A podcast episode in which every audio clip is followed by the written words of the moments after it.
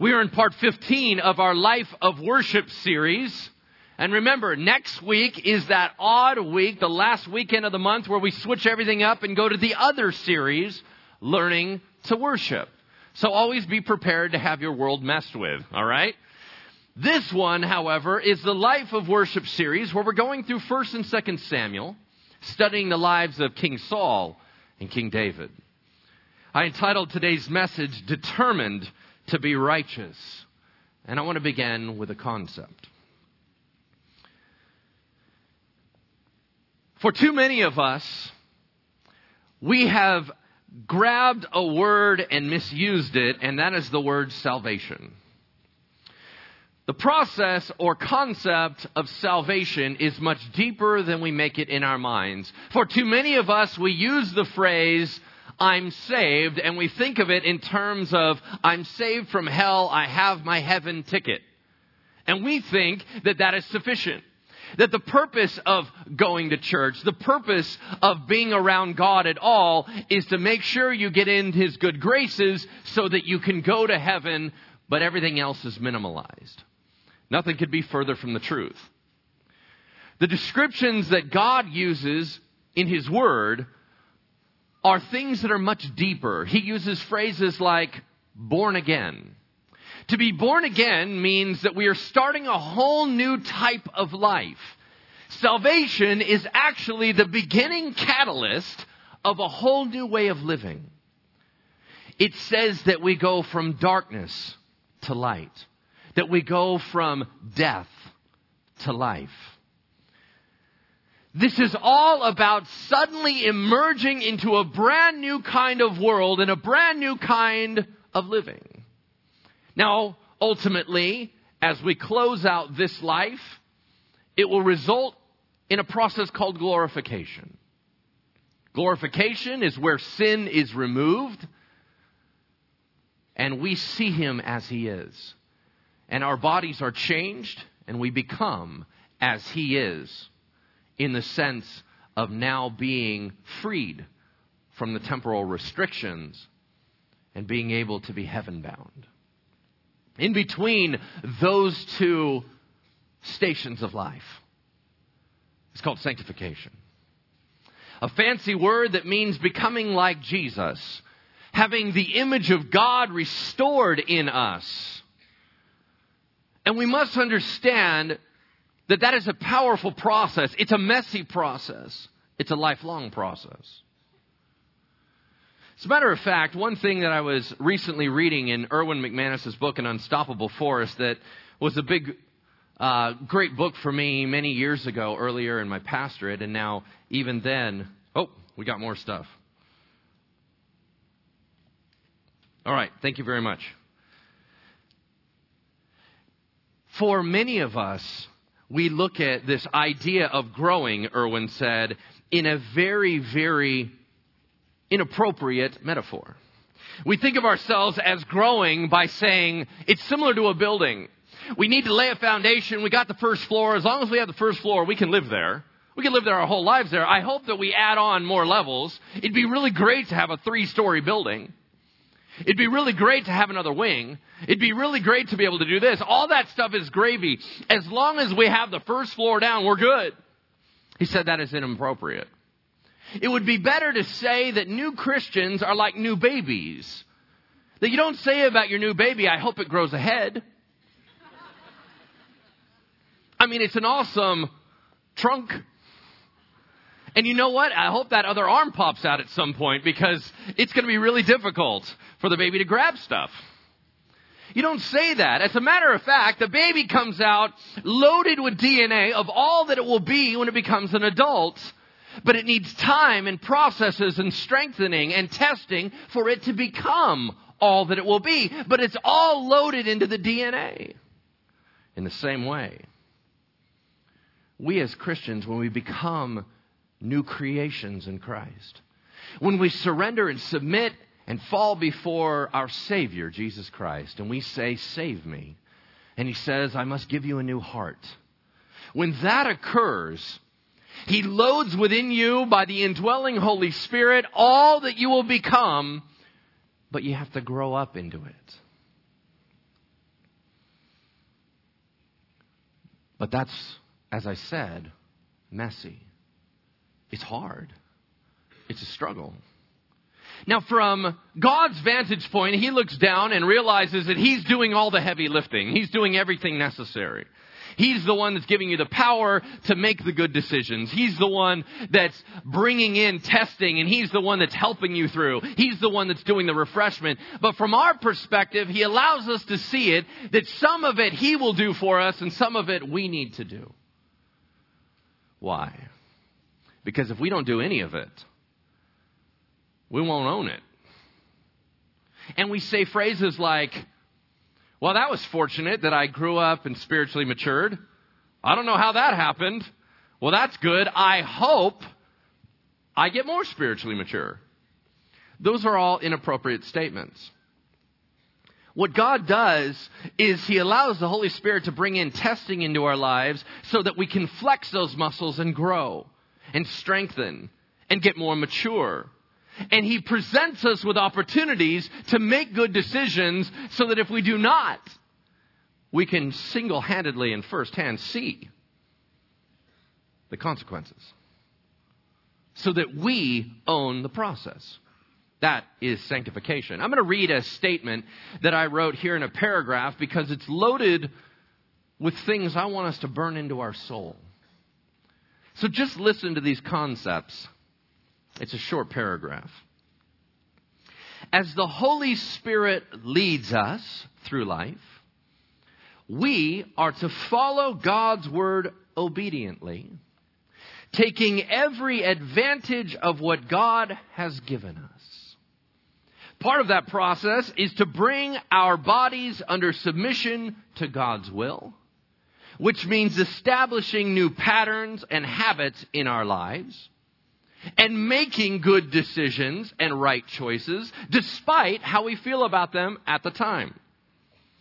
It's about practically allowing God to have the throne of our lives and surrendering to his leadership daily while preparing our bodies to be prepped to do what we ask them to do. Does that make sense? Look at the fill in the blank. Let's be honest. Doing the right thing is hard work. I mean, I understand I can get really spiritual about all this stuff and we can talk about it and we can get into all this and then when you get home, this is a phrase that's still in your head. It's hard work to do the right thing. Living righteously, saying no to yourself and yes to God is hard work. I don't want anybody leaving here thinking that it's cake.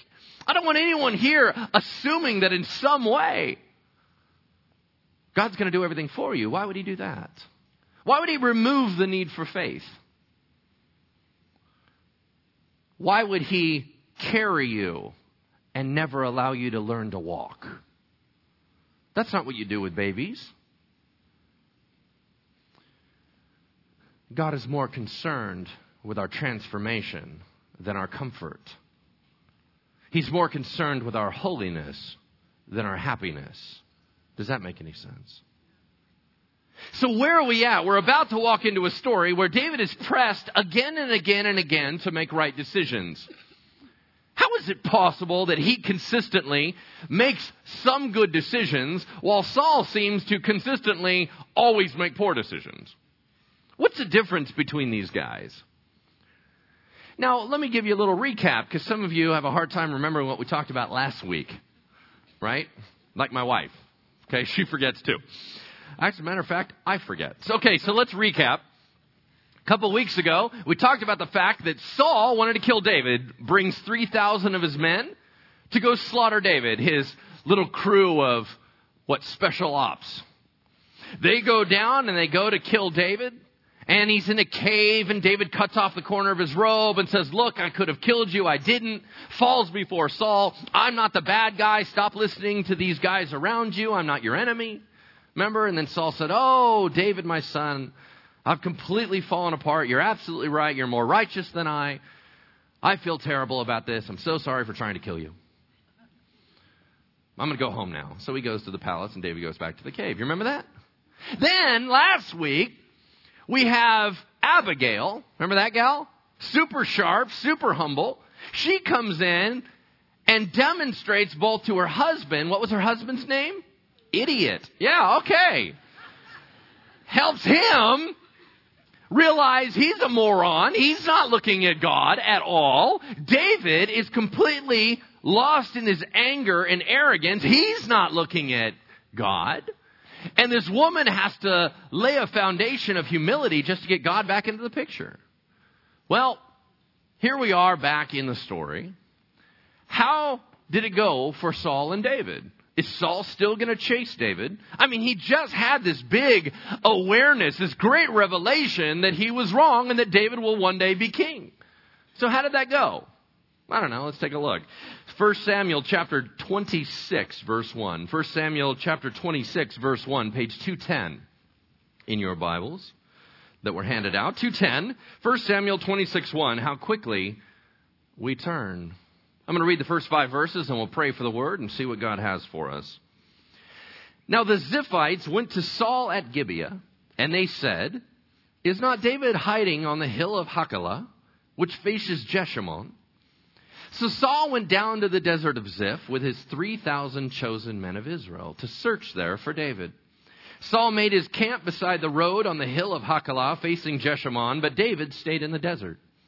When he saw that Saul had followed him there, he sent out scouts and learned that Saul had definitely arrived. Then David set out and went to the place where Saul had camped. He saw where Saul and Abner, son of Ner, the commander of the army, had lain down, and Saul was lying inside the camp with the army encamped around him. Well, that's funny. This sounds an awful lot like last time. Strange. A little bit of a deja vu scenario. Why in the world would Saul do this all over again? I don't know. Let's pray about it.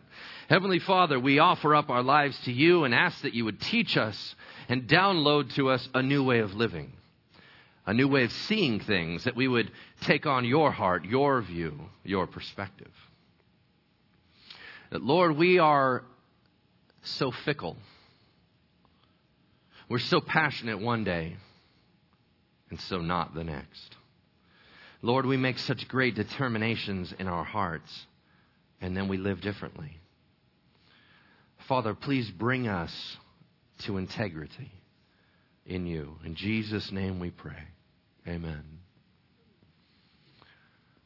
So here we have it. Saul does it all over again. Same 3,000 guys. Hey, we got to go kill that guy. They're like, didn't we try that once before? We were all ready to kill him, and then you bailed out. As a matter of fact, if I remember, Saul, you cried. You were like, oh, I'm a loser, right? I mean, I remember that. All right, I guess we're going again. Now it says the Ziphites betrayed David. Do you realize they're the same group that betrayed him last time? What's a Ziphite? That's a person that lives in Ziph. That's it. It's a southern territory. It's just a dumb name. There's no way to get around it. So the Ziphites hand him over, and it seems like no matter how much David does the right thing, everyone's betraying him. No one's ever acting like he's a good guy. They're handing him over, going, Hey, Saul, you could kill him really fast if you came here. Well, that's not very nice. Nobody seems to be recognizing him as a good guy. Have you ever in your life done the right thing over and over and over and got no credit for it? Irritating, isn't it? Mm-hmm. So they betray him again. Saul shows up with his same crew. And it says, as they encamp for the night, all his men have surrounded him. That's pretty normal where you have the king in the middle because if you lose the king, everybody goes into chaos. So they all have to protect him and he's has his private bodyguard, the commander of his army, a guy named Abner. Anybody remember little Abner? So you could just put little Abner in the story right there. Now, the funny thing about little Abner is his dad's name is Ner. That's dumb. You can't have a dad named Ner, right? And then your name is Abner. It's just like, what? mom's name is Barbner. You know, you're just like, what? This is getting ridiculous, all right? Now, Abner is Saul's cousin. He's the commander of Saul's army. So let me ask you a question. Why can't Saul let it go? Last time he said, David, I know you're going to get the throne. He has all the information in his head. Why can't he let it go? Pride, right? There's no, the idea of submitting to someone else and giving up all control is not natural. You don't want to do it. Your whole flesh will fight against it all the time. It's not something that you can go, I sure hope that I give up sometime. Your body's going to be, no way we're not giving up. Are you kidding me? I will fight to the death, right? And here's the other thing. Saul really meant it when he said he was sorry and that he wouldn't try to kill David again. He really meant it. How do we know? Because he cried. When you cry, you really mean it. Right? Don't we all know that? If you cry about something, whoa, now you mean it. Okay? Now, here's what's funny. This is us. How many of you, don't need a show of hands, that'll be embarrassing. How many of you have cried about some sin that you've committed and you are quite certain that you will never do it again? And then you did. Now you understand Saul, right? Oh, you were so upset about it. And you meant it at the time. You were absolutely horrified by your behavior. And you cried out to God, I, I am a fool. I can't believe I keep falling into this pit. God, I will never do it again, right? And then you did. Hmm. See, here's the thing. Whether you really, really mean it emotionally or not, emotions will not carry through change. There has to be other factors, there has to be other issues going on that will support that initial remorse. You have to have patterns, behaviors, things backing you up. You have to have a plan in place to bring about change, to alter habits, or it's not going to happen. Saul meant it, but then he meant something different later. Go on to the story in verse 6. David then asked Ahimelech the Hittite, notice that his guys aren't all Israelites. They're kind of a conglomeration of thugs. David then asked Ahimelech the Hittite and Abishai, son of Zeruiah, Joab's brother, pause. Joab and Abishai are David's nephews, his sister's kids. They are tough as nails. Abishai is an absolute hothead. Abishai is willing to kill anyone at any time. This is on David's team. So he asked two of his guys, who's going to go down into the camp with me to Saul? Which is basically saying, who wants to go die with me? You don't just go down and talk to Saul. They will kill you. There's 3,000 men down there, and they're all looking for you.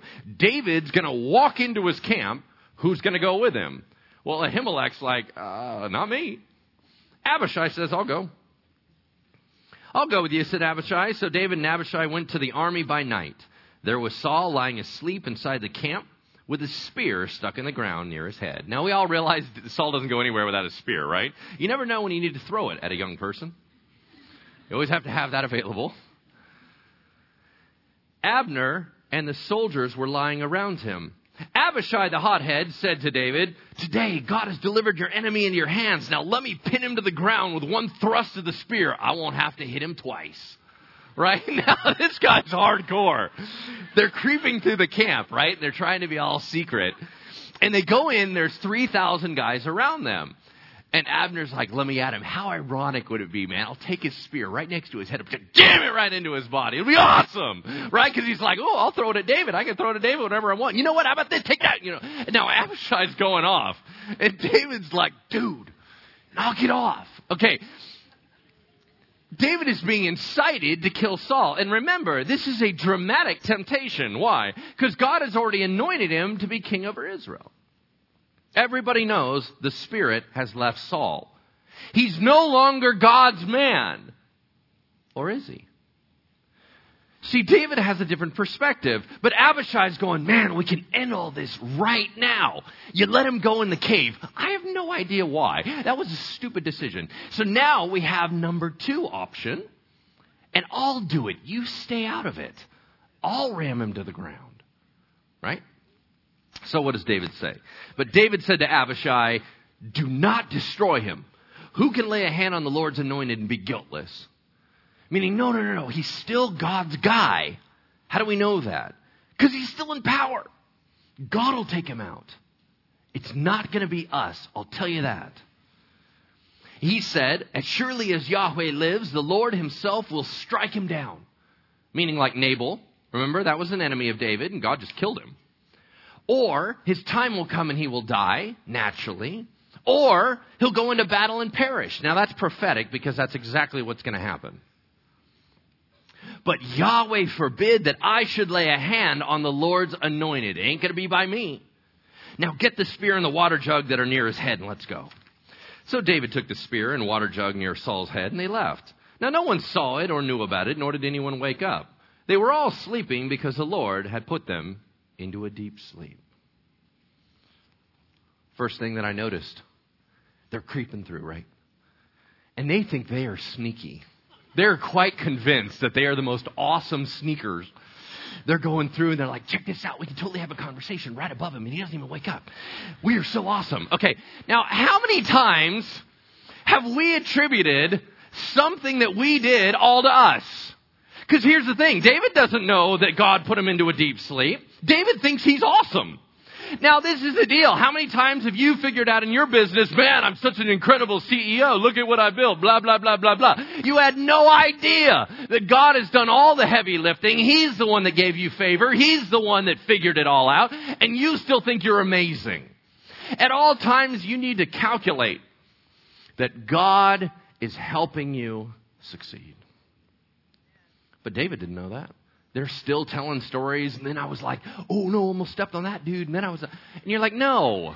No, you could have yelled and they're not going to wake up. God completely fixed the whole scenario. Right? Second thing I noticed David is absolutely determined not to kill his enemy. No matter peer pressure, no matter his own internal alarm going, I don't want to run anymore. But he won't do it. He is determined to be righteous. At some point, we have to go beyond how am I going to feel? And we have to say, this is what type of man I will be. This is the type of woman I will be. I'm not going to wait to see how I feel in the moment. I'm not going to wait and see how I do. I will be this character, this integrity. The only thing that's going to carry you through some dark days. Third thing I saw David still had a way out of his temptation to kill Saul. How do we know that? 1 Corinthians 10:13, check out this verse. It is one of the most commonly and inappropriately quoted scriptures. Drives me crazy. Everybody takes it out of context. Stop it. It does not say God will not give you more than you can handle. It's not what it says. Context, temptation. 1 Corinthians 10:13 No temptation has overtaken you that is not common to man. So he starts off and says, "Listen, we're all human beings. We all have issues that we're going through. You always think because Satan's messing with your head that you're the only one going through it. No, you're not. You are not alone in that. Oh, but my sin is weird. Not really. Trust me, I've heard all kinds of stuff. Stuff that would blow your mind. You're not alone. You're a human being. Human beings go through weird stuff. I'm a human being. I go through weird stuff. Almost always in every conversation I have with someone, I can get into your head and figure out that if I was you, I'd be wrestling with the same thing. We're just people. Then he moves on with encouragement. God is what? Faithful. God is faithful. That means he will be there every time. And he will not let you be tempted beyond your ability. Tempted. His testing will never force you to sin. That's the context. As believers in Jesus Christ, as new creations in the Lord, as adopted children of God, we will not be forced to sin. There will always be options. The world does not have that. But with the temptation, He will also provide the way of escape that you may be able to endure it. I suggest to you this. Next time you're ready to walk in to something sinful, Look to your left, and guess what? There's a door cracked open. And God will look at you and go, You going to take it? You going to walk out? Oh, it's too heavy. I can't handle it. Of course I'm going to sin. Why? There's the door. Walk out. No, we sin not because there's no other option, because we don't want any other option. No, we'll sit right in the room with our sin for a really long time because we don't want to get out. But Nate, no mistake, the door's cracked open for a reason. You can always run. You can always get out. Then David crossed over to the other side, verse 13, and he stood on top of the hill some distance away. That's key. There was a wide space between them. He called out to the army. He's waking up Saul and his crew and to Abner, son of Ner, and he said, Aren't you going to answer me, Abner? Abner replied, Who are you that calls to the king? And David said, You're a man, aren't you? What? Who is like you in all of Israel? You're a big dog, right? Why didn't you guard your Lord the king? Someone came to destroy the Lord your king. What you have done is not good. As surely as Yahweh lives, you and your men must die because you didn't guard your master, the Lord's anointed. Look around you. Where are the king's spear? Where's the water jug that was right near his head? Oh, look, I got it. What's going on here? I think David's flesh is coming out. I think that David has been doing the right thing for so long, he's starting to crack. I think that David is frustrated and he's taking that out on Abner. Now remember, why, why was he able to sneak in? God. But he's not paying attention to that. He's not giving God any credit. Quite frankly, it's not Abner's fault. God put him into a deep sleep. But David is so ticked off, he's like, I'm angry, so I'm going to mess with you right? And he just picks him and starts tearing him apart publicly. Oh, you're a man. Nice bodyguard work. Oh, look, we walked right into your camp, stole the king's stuff, could have cut off his head. You know what? You're the worst bodyguard I've ever seen. And he's just taunting him publicly. Now, that's not cool. Have you ever felt that way? When you just get angry and you're so exhausted from things not going right, and people keep coming after you, after you, after you. Finally, you just snap on them. That's reality. That's humanity. What are we going to do with that? Doesn't make David look very good, I'll tell you that. Saul recognized David's voice. And he said, Is that your voice, David, my son? You're like, Oh, no, here we go again. David replied, Yes, it is, my lord the king. And he added, Why is my lord pursuing his servant? What have I done? What wrong am I guilty of? Now let my lord the king listen to his servant's words. If Yahweh has incited you against me, then may he accept an offering. Meaning, if God's forcing you to chase me, I'll have to deal with God. But, if however man has done it, may they be cursed before Yahweh. Stop listening to them. They have driven me away from my share in the Lord's inheritance and have said, go serve other gods. What does he mean? He means they have kicked me out of Israel. I can't even live with my people. I can't even be part of the Israelite heritage because everyone's filling your head with jealous thoughts. And you're stealing my life away. This isn't what God has for me. Stop it. Now, do not let my blood fall to the ground far from the presence of the Lord. Don't let me get kept away from the temple. I can't even go worship. And now the temple's not designed yet, it's a tabernacle. Don't keep me away. It's not right. The king of Israel has come out to look for a flea as one hunts a partridge in the mountains. What does David mean?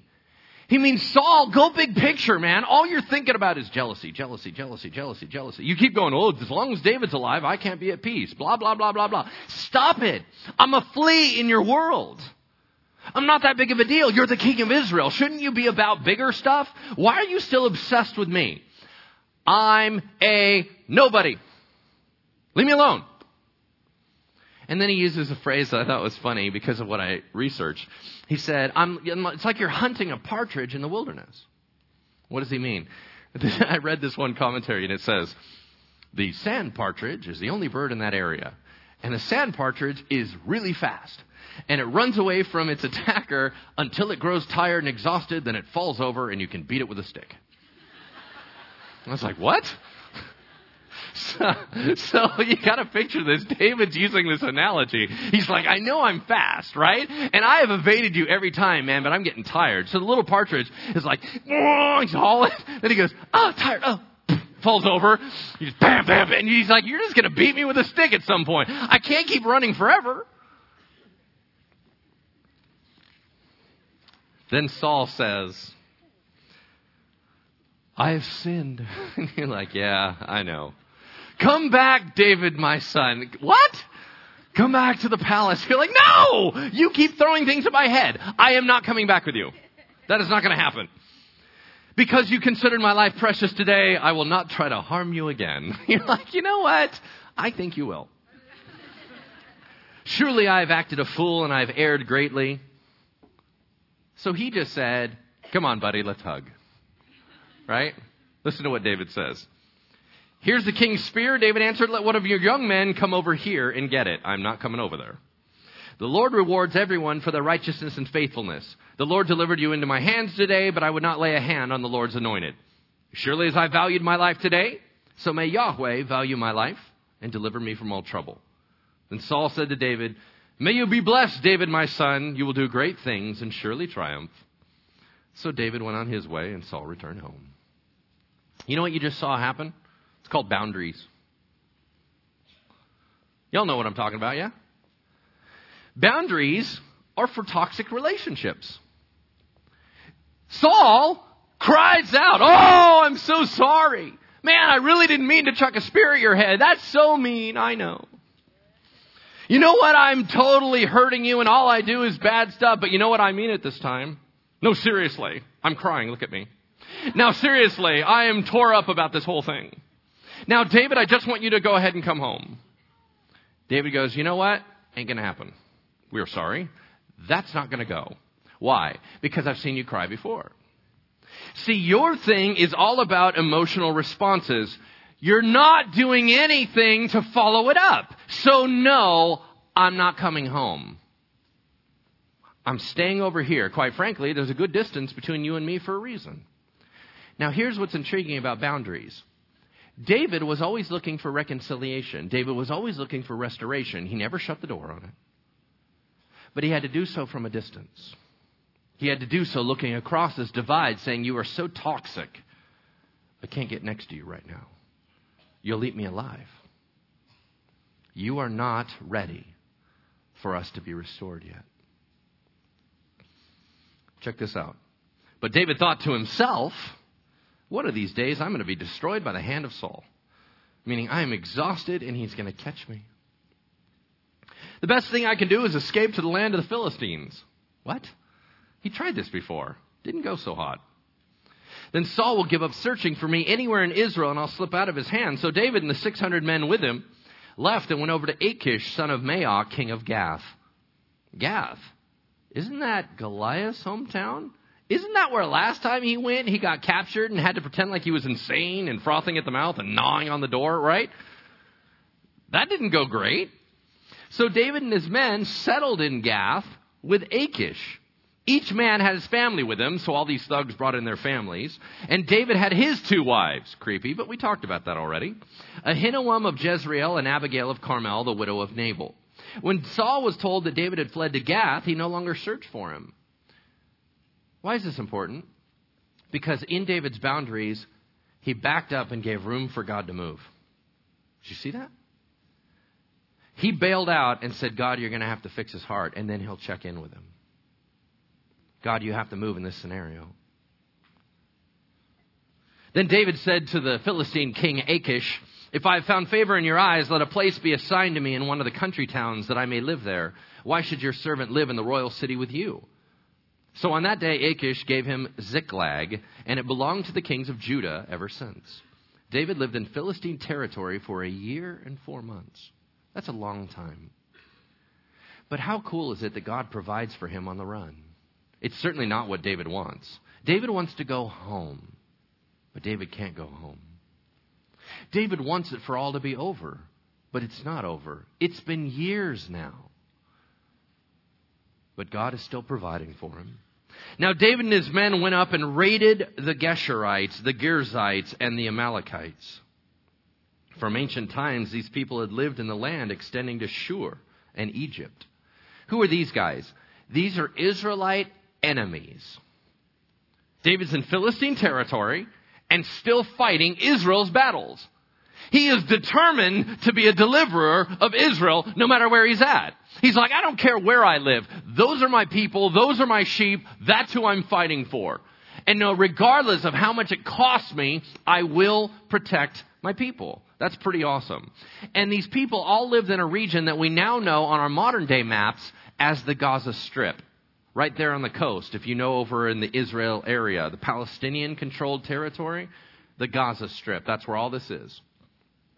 Whenever David attacked an area, he did not leave a man or woman alive. David's a brutal warrior, make no mistake. Remember when David tries to build the temple of God? What does God tell him? Can't do it. You got blood in your hands, buddy. You got to wait for your son. He's a man of peace. He'll do it. I don't want you building my temple. People get the wrong impression. David's tough. David slaughters men and women alive. But he took the sheep and cattle, donkeys and camels and clothes. So he would come back to the Philistine territory with all this stuff. So the king would ask, Hey, where'd you go raiding today? Doesn't that sound funny? Where'd you go raiding today? David would go, Oh, against the wilderness of Judah, against the Negev of Jerahmeel, against the Negev of the Kenites. He's like, No, no, no, man. I'm fighting all your battles. I'm completely out there destroying bad guys. Woo, I'm tired.